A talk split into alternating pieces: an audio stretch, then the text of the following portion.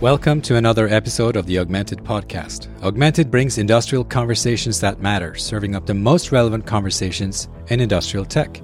Our vision is a world where technology will restore the agility of frontline workers. In this episode of the podcast, the topic is Human First A I. Our guest is Christopher Nguyen, C E O and co-founder of Aidomatic. In this conversation, we talk about the why and the how of human-first A I, because it seems that digital A I is one thing, but physical A I is a whole another ballgame in terms of finding enough high-quality data to label the data correctly. The fix is to use A I to augment existing workflows.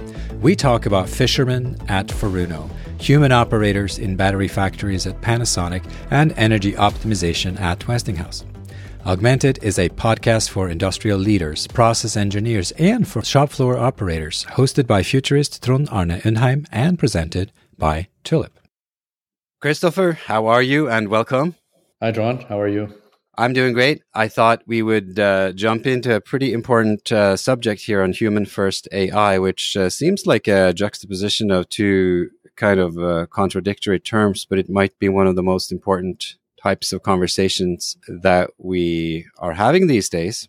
I wanted to introduce you quickly before we jump into this. So here's what I've understood, and you correct me if I'm wrong, but you are originally from Vietnam. This is back in the late seventies that you then arrived in the U S and have spent many years in Silicon Valley mostly, Berkeley undergrad engineering, computer science, and then Stanford PhD in, in electrical engineering. You're sort of a combination, I guess, of a, kind of a hacker, professor, builder, fairly typical uh, up until this point of a very successful, accomplished sort of Silicon Valley immigrant um, entrepreneur, I would say, right? And and technologist. Uh, and then I guess Google Apps is something to point out. You were the, one of the first engineering director and were part of uh, you know Gmail and Calendar and, and a bunch of different apps there. But now you are the C E O and co-founder of Aidomatic. What we are here to talk about is, I guess, what you have uh, learned in the kind of the last, uh, even just the last five years, which I'm thrilled to hear about. But m- let me ask you this first. What is the most sort of formational and formative experience that you, you've had in these uh, in these years? So, you know, obviously immigrant background and then a lot of years in Silicon Valley. What does that give us? Uh, I, I guess I can draw from a lot of events. I've always had mentors. You know, I, I can point out phases of my life and, and one particular name that was my mentor. But I guess my formative, I was kind of unlucky to be a refugee, but then lucky to to then end up in Silicon Valley at the very beginning of the P C revolution. And my first P C was a T I nine ninety-four A that basically the whole household could could afford, right? And I picked it up and I have not stopped hacking ever since. So I, I've been at this a very long time. So you've been at this, which is good because uh, actually good hacking turns out it takes a while, but uh, there's more than that, right? So tell us what the story of the last five years, that's interesting to me because a lot of people learn, or at least think they learn most things early. And you're saying you have learned some really fundamental things in the last five years. And this has to do with Silicon Valley and its potential blindness to certain things. Can you line that up for us? What is it that Silicon Valley does really well, and what is it that you have discovered that might be an opportunity to improve upon? Well, I learn new things every four or five years. I actually like to say that every four or five years, I look back and I said, I was so stupid five years ago. And so that's that's been the case. But that's a very humbling, but perhaps a very smart knowledge acquisition strategy, right? Yeah. And in the most recent five years, so before co-founding Aidomatic, which is my latest project, and really with the same team. And I can talk a lot more about that. We've worked with each other for about ten years now. But in the intervening time, there's a four and a half year block when we were part of Panasonic. So we had a company called Arimo that was acquired by Panasonic for our machine learning A I skills and software. And I would say, you know, if you look at my entire history, even though I, I did start with my degrees in semiconductor, you know, all the way down to device physics and Intel and so on. But in terms of professional working career, that was the first time we actually faced the physical world as a Silicon Valley team. And anybody who's observed Silicon Valley in the last fifteen, twenty years, certainly ten years, has seen a, a marked change in terms of the shift from hardware to software, right? Um, my, my friend Mark Andreessen likes to say software is eating the world. If you look at the, the education, you know, the degrees people are getting, it's shifted entirely from engineering all the way to computer science. And the punchline, I guess, the observation is that we Silicon Valley people do not get physical. We, we, we don't understand the manufacturing world. We don't know how to do H V A C and so on. And so when we build software, we tend to go for the, the, the digital stuff. Christopher, it's almost surprising given the initial thrust of Silicon Valley was, of course, hardware. So it's it's not surprising to me, I guess, because I've been observing it as well. But it is striking, more than surprising, that you know a region goes through, uh, I guess, paradigms. Yeah, yeah, and it's a global trend, right? It's the offshoring of low end, shall we say, like low value manufacturing and so on. And we're discovering that we we actually went a little too far, right? So we don't have the skill set, the expertise anymore, and it's become a, a geopolitical risk. Right. Well, a little bit uh, too far, maybe, maybe or no, not far enough. Or uh, I mean, tell us what it is that you're losing when you lose the hardware perspective, particularly in this day and age with the opportunities that we're about to talk about. Well, I can talk specifically about the things that touch my immediate spheres, right? Uh, I mean, you could, you could think abstractly about the lack of tooling expertise and, and manufacturing know-how and so on. Mm-hmm. But as part of Panasonic, the acquisition was all about taking an, a Silicon Valley team and, and injecting A I, right, machine learning across the enterprise. And so we were part of that global A I team reporting into the, the C T O office. And we found out very quickly that a lot of the software techniques, the machine learning, for example, when you think about people saying data is the food, right, the fuel for machine learning, and specifically labeled data, right? In the digital world, at the Google place that I came from, it's very easy to launch a digital experiment and collect labels, decisions made by users. You can launch that in the morning. By evening, you've got a billion examples. You can't do that in the physical world. Atoms move a lot more slowly. And so when you try to do something like predictive maintenance, you don't have enough failure examples to train machine learning models from. So all of the techniques, right, all the, the algorithms that we say, you know, we develop for machine learning that seem to work so well, it turns out it works so well because the problem space that we worked on has been entirely digital. And they all fail when it comes to manufacturing, to things that you can touch and feel, you know, cars that move and so on. I want to ask you this, Christopher, because the first company you helped co-found was, in fact, a contract manufacturer. Do you think that sort of reflecting on this long career of yours and these sort of various uh, you know, experiences, what was it that convinced you before others? I mean, you're not the only one now in the Valley that has started to focus on manufacturing and including hardware again, but it is rare still. What does it require to not just sort of think about manufacturing, but actually start to do compute for manufacturing? Is it just a matter of coming up with techniques, or is it a whole kind of awareness that takes longer? So in your case, you you know, you've been aware of manufacturing, acutely aware of it for decades. I would say there are two things. One is obvious. The other was actually surprising to me. The obvious one is, of course, knowledge and experience. When we work on sonar technology that shoots a beam down and an echogram that comes back to detect fish in the ocean, it's very necessary, not just convenient, but necessary for the engineers that work on that to understand the physics of sound wave travel underwater and so on. So that education, I have long debates, and it's not just recently, when we're trying to structure a syllabus for a new university. And I had long debates with my machine learning friends, and they said, we don't need physics. And I said, we need physics, right? That's one thing, uh, but you can sort of concretely identify, you need to know this, you need to know this. So if you're going to do this, learn the following thing. The thing that was more unexpected for me in the last five years as I sort of sound this bell of saying, hey, we need to modify our approach, we need to optimize our algorithms for this world, is a cultural barrier, right? It's kind of like that story of, you know, if, if you have a hammer, you want to go look for nails.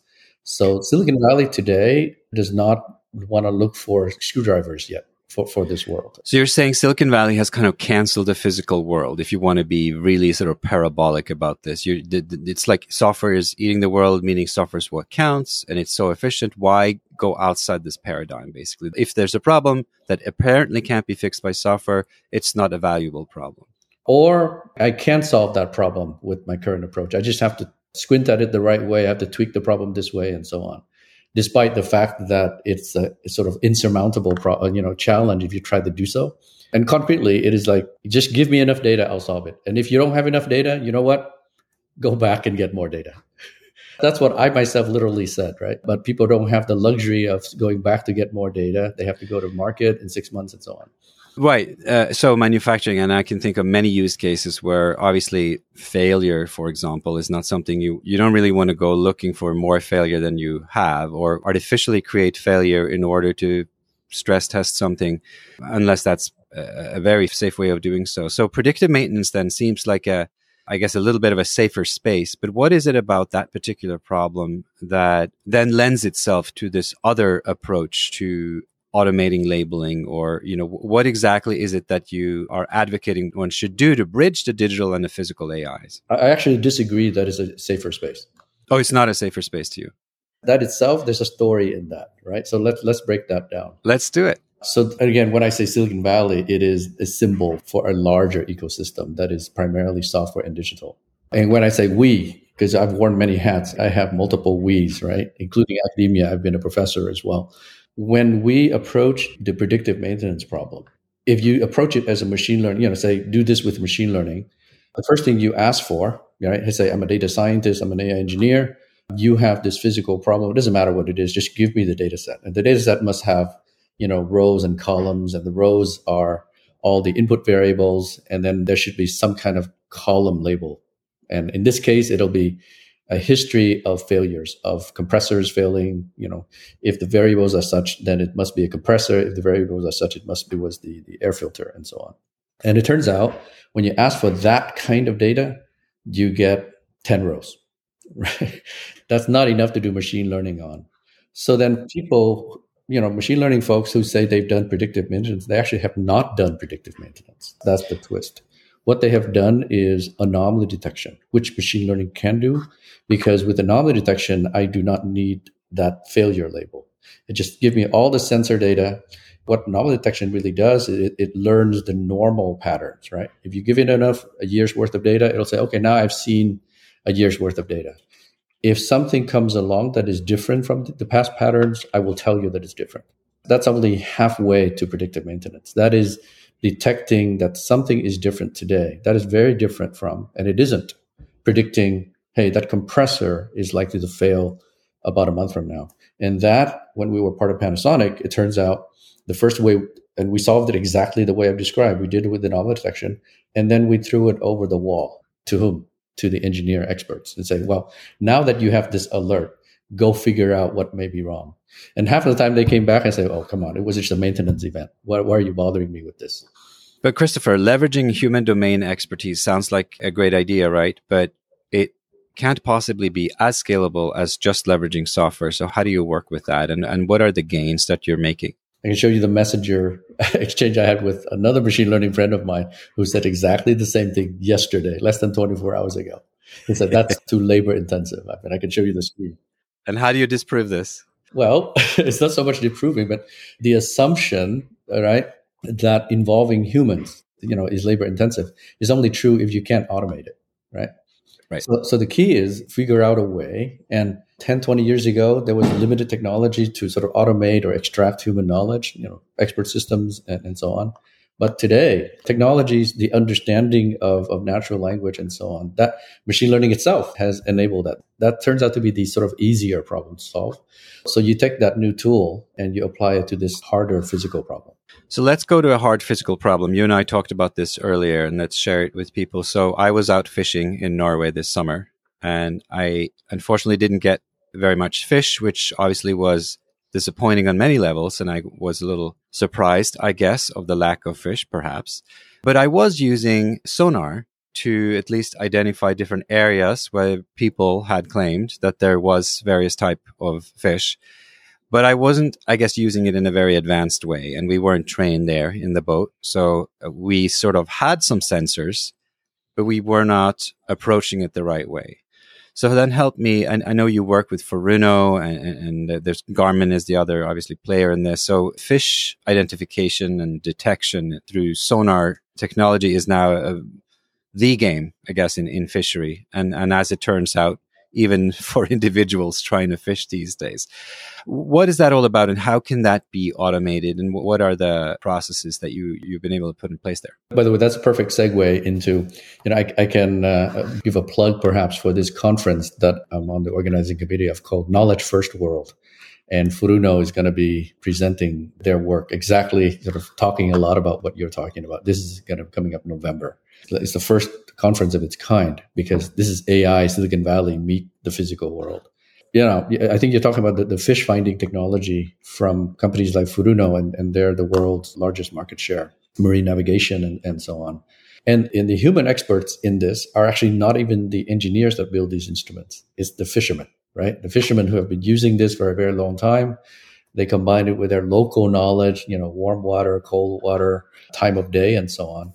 And then after a while, they recognize patterns that come back on in this echogram that match, you know, mackerel or tuna or sardines and so on. And Furuno wants to capture that knowledge somehow and then put that model into the fish finding machine that you and I would hold. And then, you know, instead of seeing this jumbled mess of the echogram data, we would actually see a video of fish, for example, right? It's been transformed by this algorithm. So, I mean, I do wish that we lived in a world where there was so much fish that we didn't have to do this, but uh, you know, I'm going to join your experiment here. And, and so what you're telling me is, by working with these experts who are indeed fishermen, they're not experts in sonar, or they're not experts in any kind of engineering technology. Those are obviously the labelers, but they are themselves giving the first sort of solutions for how they are thinking about the ocean using these technologies. And then somehow you are turning that into an automatable, yep. an augmented solution, essentially, that then can find fish in the future without those fishermen somehow being involved the next time around, because you're building a model around it. I'll give you a concrete explanation, uh, a simplified version of how it works, you know, without talking about the more advanced techniques that are proprietary to Furuno. Like, the conceptual approach is very, very easy to understand. Uh, I'll talk about it from the machine learning perspective. Let's say if I did have a million echograms, and each echogram, each of these things, even one hundred thousand, is well labeled, right? Somebody has painstakingly gone through the task of saying, okay, I'm going to circle this, and that is fish, and that is uh, you know algae, and that's sand, and that's bubble. Uh, and by the way, is a fish, this is mackerel, and so on. If somebody has gone through the trouble of doing that, then I can, you know, from a machine learning point of view, just run an algorithm and, and train it. And then it'll work for that particular region, right? For that particular time. Okay, well, we need to go collect more data, one for you know, Japan, the North Coast, and, and one for South Coast, and so on. So that's kind of a lot of work to collect essentially what these pixel data is, right? This raw data. When you present it to an experienced fisherman, he or she would say, well, you see these bubbles here, these, these circles here, right, with the squiggly line. So they're describing it in terms of human concepts, right? And then if you sit with them for a day or two, you, you begin to pick up these things. You don't need a, a hundred thousand pixel images. You need these conceptual descriptions. So you're using the most advanced A I there is, which is the human being, and you're using them working with these sonar type technologies, and you're, you're able to extract very, very advanced right. models from it. The key technology punchline here is, if you have a model that understands the word circle and squiggly line, which we didn't before, but more recently we begin to have models, you know, there's these advances called large language models. You may have heard of G P T three and, and DALI and so on. You know, some amazing demonstrations uh, coming out of OpenAI and Google. That in a very simplified way, I, we have models that understand the world now, right? They don't need raw pixels. These, these base models are trained from raw pixels, but then these larger models, they understand concepts. So, so then we can give directions to at, at this conceptual level so that they can train other models. Mm-hmm. That's sort of the, the, the magic trick.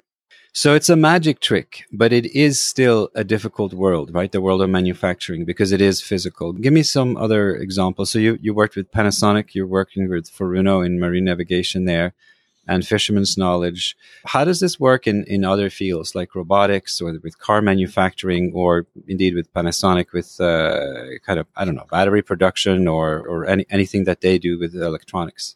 Right. So that example, you mentioned a few things that we worked on, you know, robotics in manufacturing, robotics arm, sort of the manufacturing science, the consistency of battery sheets, you know, coming off the, the, the Panasonic manufacturing line in Sparks, Nevada, as well as energy optimization, Westinghouse, right?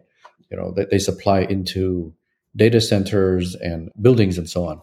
And so, again, in every one of these examples, you've got human expertise, right? And of course, this is much more prevalent in Asia because Asia is still building things, uh, but some of that is coming back to the U S.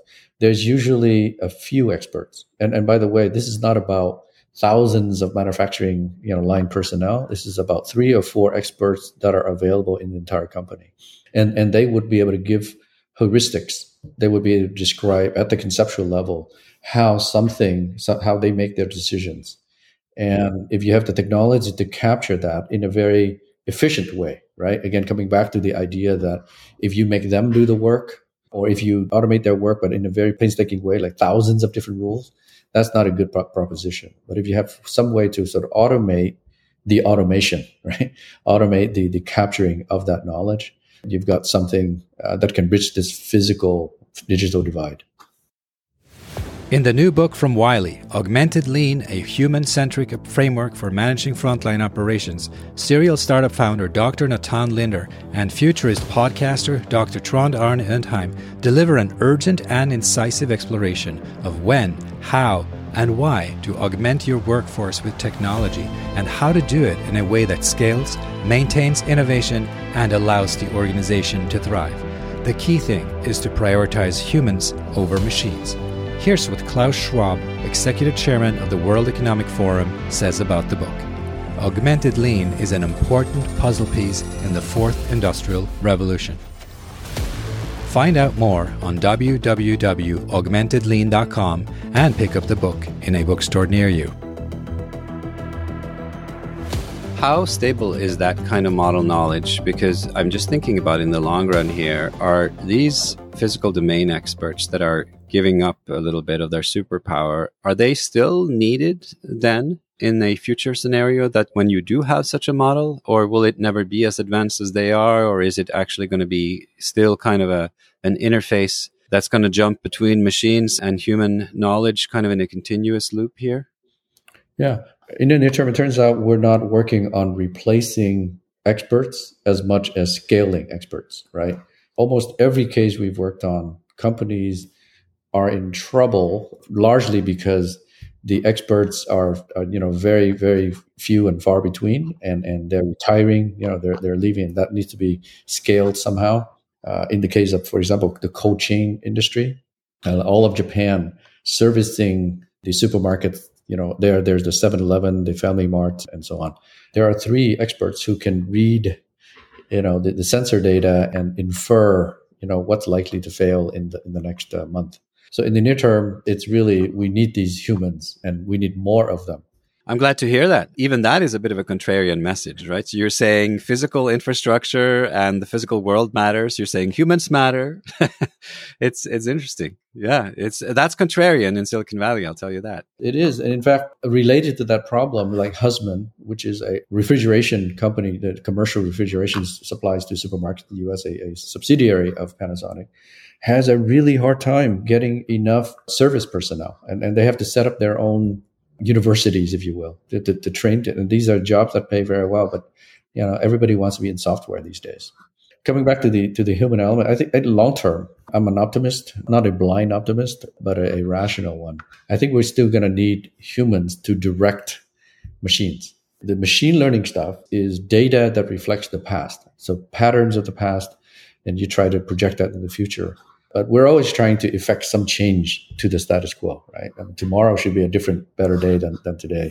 So it's that human intent that is still, at, at least at present, lacking in, in machines. And so we need humans to direct that. So what is the tomorrow of manufacturing then? How fast are we going to get there? Because you're saying, well, Silicon Valley has a bit of a learning journey, but there is language model technology uh, or, you know, progress in la- language models that now can be implemented in software and through humans can be useful in manufacturing already today. And there's scattered examples, and you're putting on an event to show this. What is the path forward here, and, and how long is this process? And, and will it be an exponential kind of situation here where you can truly integrate, you know, amazing levels of human insight into these machine models? Or will it take a while of tinkering before you're going to make any breakthroughs? Because, I mean, one thing is the breakthrough in understanding human language, but what you're saying here is, you know, even if you're working only with a few experts, you have to take domain by domain, I'm assuming, mm-hmm. and build these models, you know, like you said, painstakingly with each expert in each domain. And then, yes, you can put that picture together.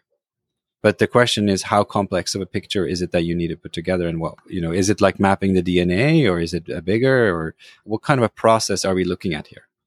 Yeah. If we look at it from the dimension of, say, knowledge-based automation, right? Mm-hmm. In a sense, it is a continuation. I believe everything is like an S-curve. So there's acceleration, and then there's maturity, and so on. But you, if you look back in the past, which is sort of instructive for the future, we have always had human knowledge-based automation, right? I remember the first S M T, the, the, the surface mount technology, S M T wave soldering machine, that right back in the early nineties, that, that was a company that, that I helped co-found. You know, it was about programming the positioning of these chips that would just come down onto the solder wave, right? And that that was human knowledge, saying move it a, a half a millimeter here and half a millimeter there. But of course, the instructions there are very micro and very specific. What machine learning is doing, uh, I don't mean to to sort of bash machine learning too much. I'm just saying, so culturally, there's this new tool really that has come along, and we just need to apply the tool the right way. Machine learning itself is contributing to the what I described earlier. That is, now finally machines can sort of understand us at the conceptual level. That they don't have to be so so dumb as to say move a millimeter here. You know, if you, if you give them the wrong instruction, they'll do exactly that. But we can communicate with them in terms of circles and lines and so on. So the way I see it is that it's still it's it's a continuous line, but what we are able to automate, what we're able to ask our machines to do, is accelerating, right, in terms of their understanding of these instructions. So if you can imagine what would happen when this becomes, uh, let's say, ubiquitous, right, the ability to do this. And I, and I see this happening over the next, certainly, the base technology is already there, and the application always takes about a, a decade. Well, the application takes a decade, but you told me earlier that humans should at least have this key role in kind of this knowledge-first application approach for until twenty-one hundred, you said, just to throw out a, a, a number out there. That's, you know, to some people, really far away.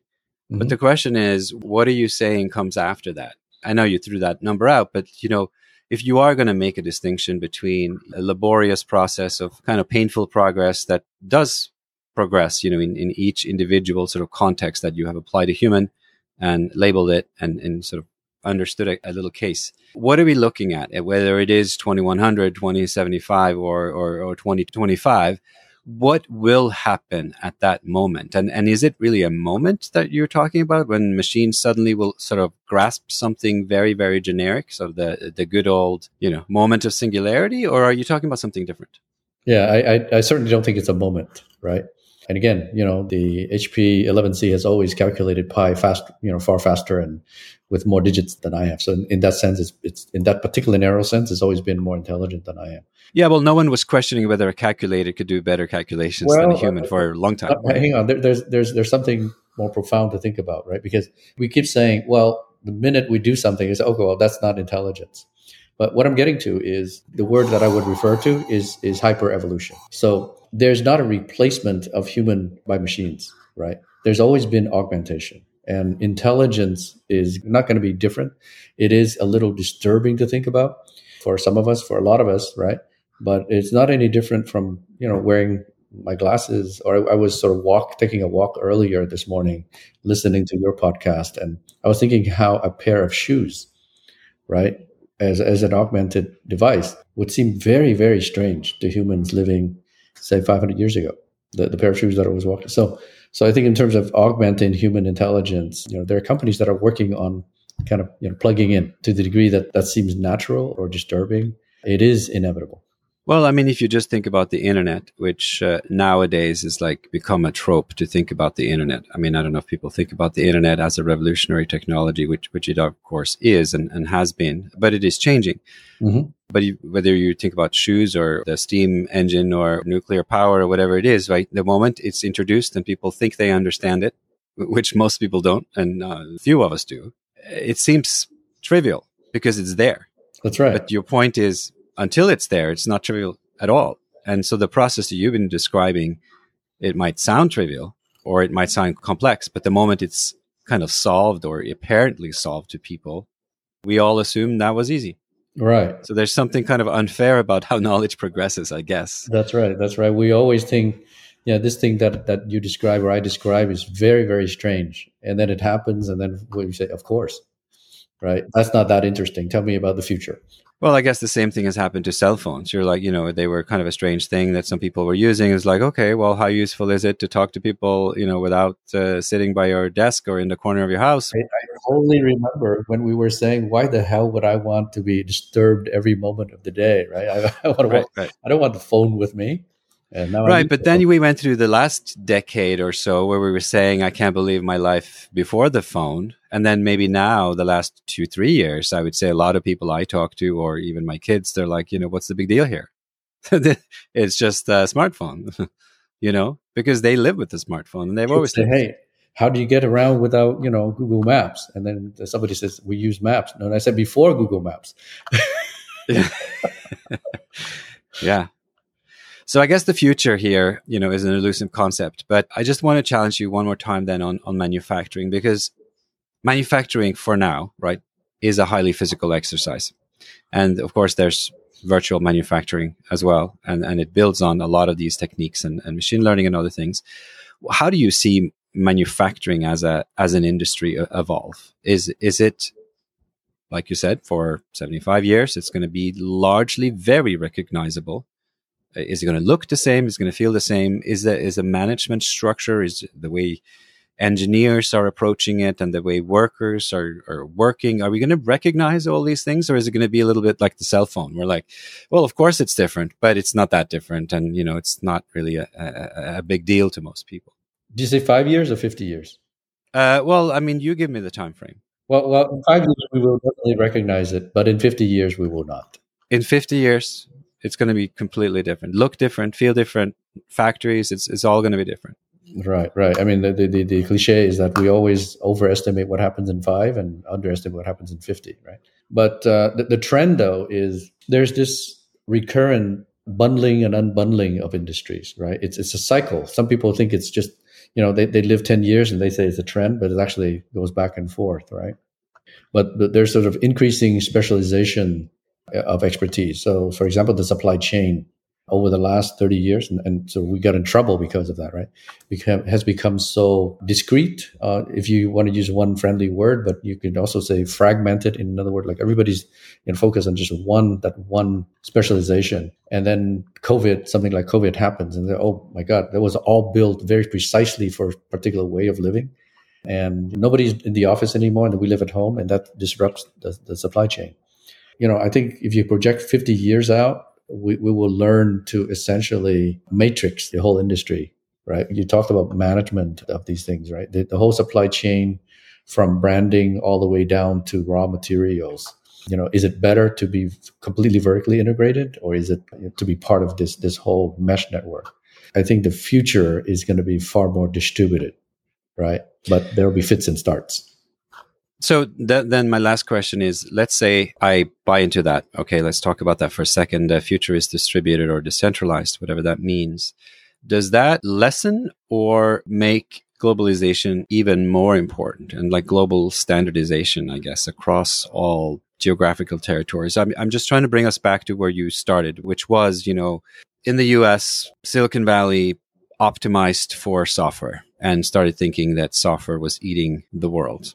But then by outsourcing all of the manufacturing to Asia, it forgot some essential learning, which is that when manufacturing evolves, the next wave looks slightly different.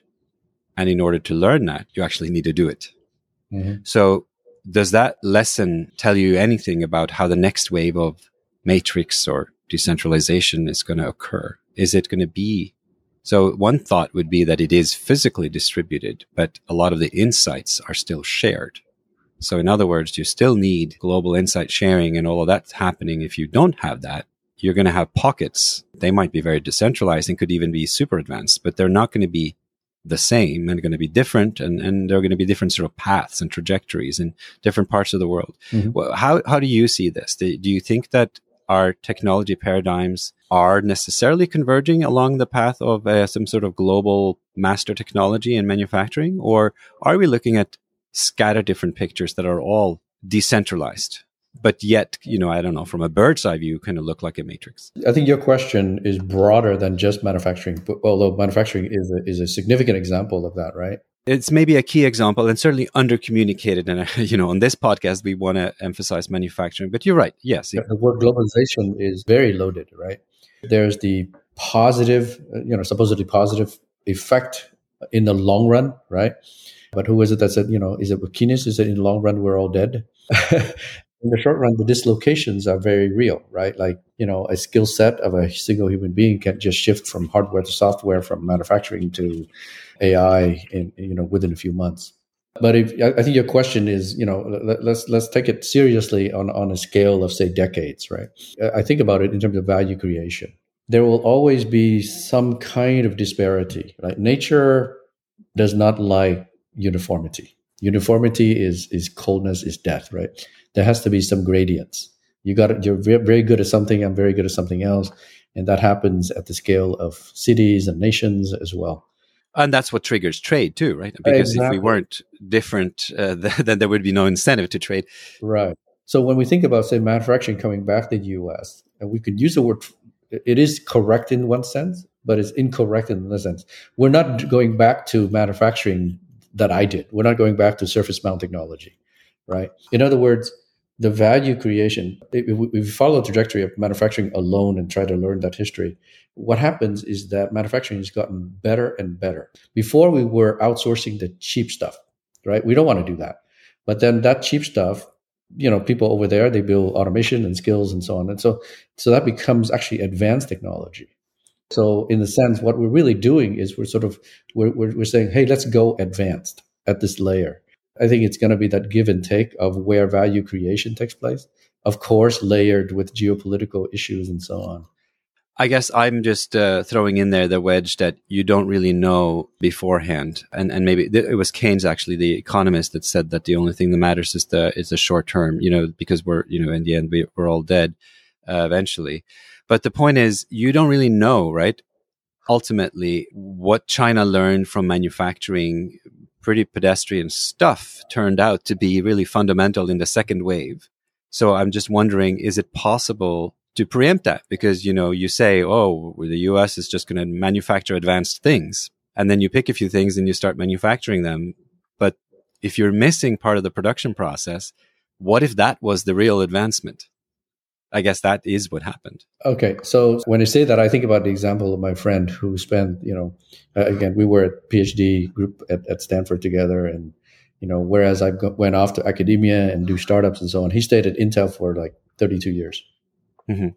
He's one of the world's foremost expert in, in semiconductor process optimization. Right. So that's another example where human expertise, even though semiconductor, you know, manufacturing is highly automated, you still need these experts to actually optimize these things. Uh, he's gone off to T S M C, right? After three decades of being very happy at, at, at one place. So what I'm getting to is it is actually knowable. What is the secret recipes, you know, where the choke points are, right? What matters and so on. And interestingly, it does reside in, in, in the human brain, right? But it, you know, when I say manufacturing coming back to the U S and do advanced manufacturing, we are we are picking and choosing, right? We're doing batteries manufacturing, we're doing semiconductor, right, and and we're not doing wave soldering. So it, it, I think it is possible to also see this trend that anybody who's done something and sort of going through four or five iterations of that for for a long time will become the world's expert at it. Uh, I think that is inevitable. You, you talk about construction, for example. Interestingly, There's a company in Malaysia that is sort of going uh, called Renong that is sort of going throughout East Southeast Asia. They are the construction company of, of that region because they've been doing it for you know for, for so long. I think that is very, very predictable, but it does require the express investment in that direction, and and that's something that Asia has done pretty well. Well, these are fascinating things. We're not going to solve them all on this podcast, but you definitely becoming an expert in something uh, is important, whether you're an individual or a company or a country, for sure. What that means keeps changing. So just uh, stay alert and stay in touch with both uh, A I and humans, I guess. It's uh, and, and manufacturing to, to boot. It's a, it's a mix of those three, I guess, in, in, in our conversation. That's the secret to unlocking parts of the future. Thank you, Christopher, for enlightening us on these matters. I appreciate it. My pleasure. You have just listened to another episode of the Augmented Podcast with host Trond Arne Unheim. The topic was Human First A I. Our guest was Christopher Nguyen, C E O and co-founder of Aidomatic. In this conversation, we talked about the why and the how of Human First A I, because it seems that digital A I is one thing, but physical A I is a whole another ballgame. My takeaway is that physical A I is much more interesting of a challenge than pure digital A I. Imagine making true improvements to the way workers accomplish their work, helping them be better, faster, and more accurate. This is the way technology is supposed to work, augmenting humans, not replacing them. In manufacturing, we need all the human workers we can find. As for what happens after the year twenty-one hundred, I agree that we may have to model what that looks like. But A Is might be even more deeply embedded in the process, that's for sure. Thanks for listening. If you liked the show, subscribe at augmented podcast dot co or in your preferred podcast player and rate us with five stars. If you liked this episode, you might also like episode eighty, The Augmenting Power of Operational Data, with TULIP C T O Ronnie Kubat as our guest. Hopefully, you'll find something awesome in these or in other episodes, and if so, do let us know by messaging us. We would love to share your thoughts with other listeners. The Augmented Podcast is created in association with TULIP, the frontline operation platform that connects the people, machines, devices, and systems used in a production or logistics process in a physical location. TULIP is democratizing technology and empowering those closest to operations to solve problems. TULIP is also hiring. You can find TULIP at tulip dot co. Please share this show with colleagues who care about where industry and especially about how industrial tech is going. To find us on social media is easy. We are Augmented Pod on LinkedIn and Twitter, and Augmented Podcast on Facebook and on YouTube. Augmented, industrial conversations that matter. See you next time.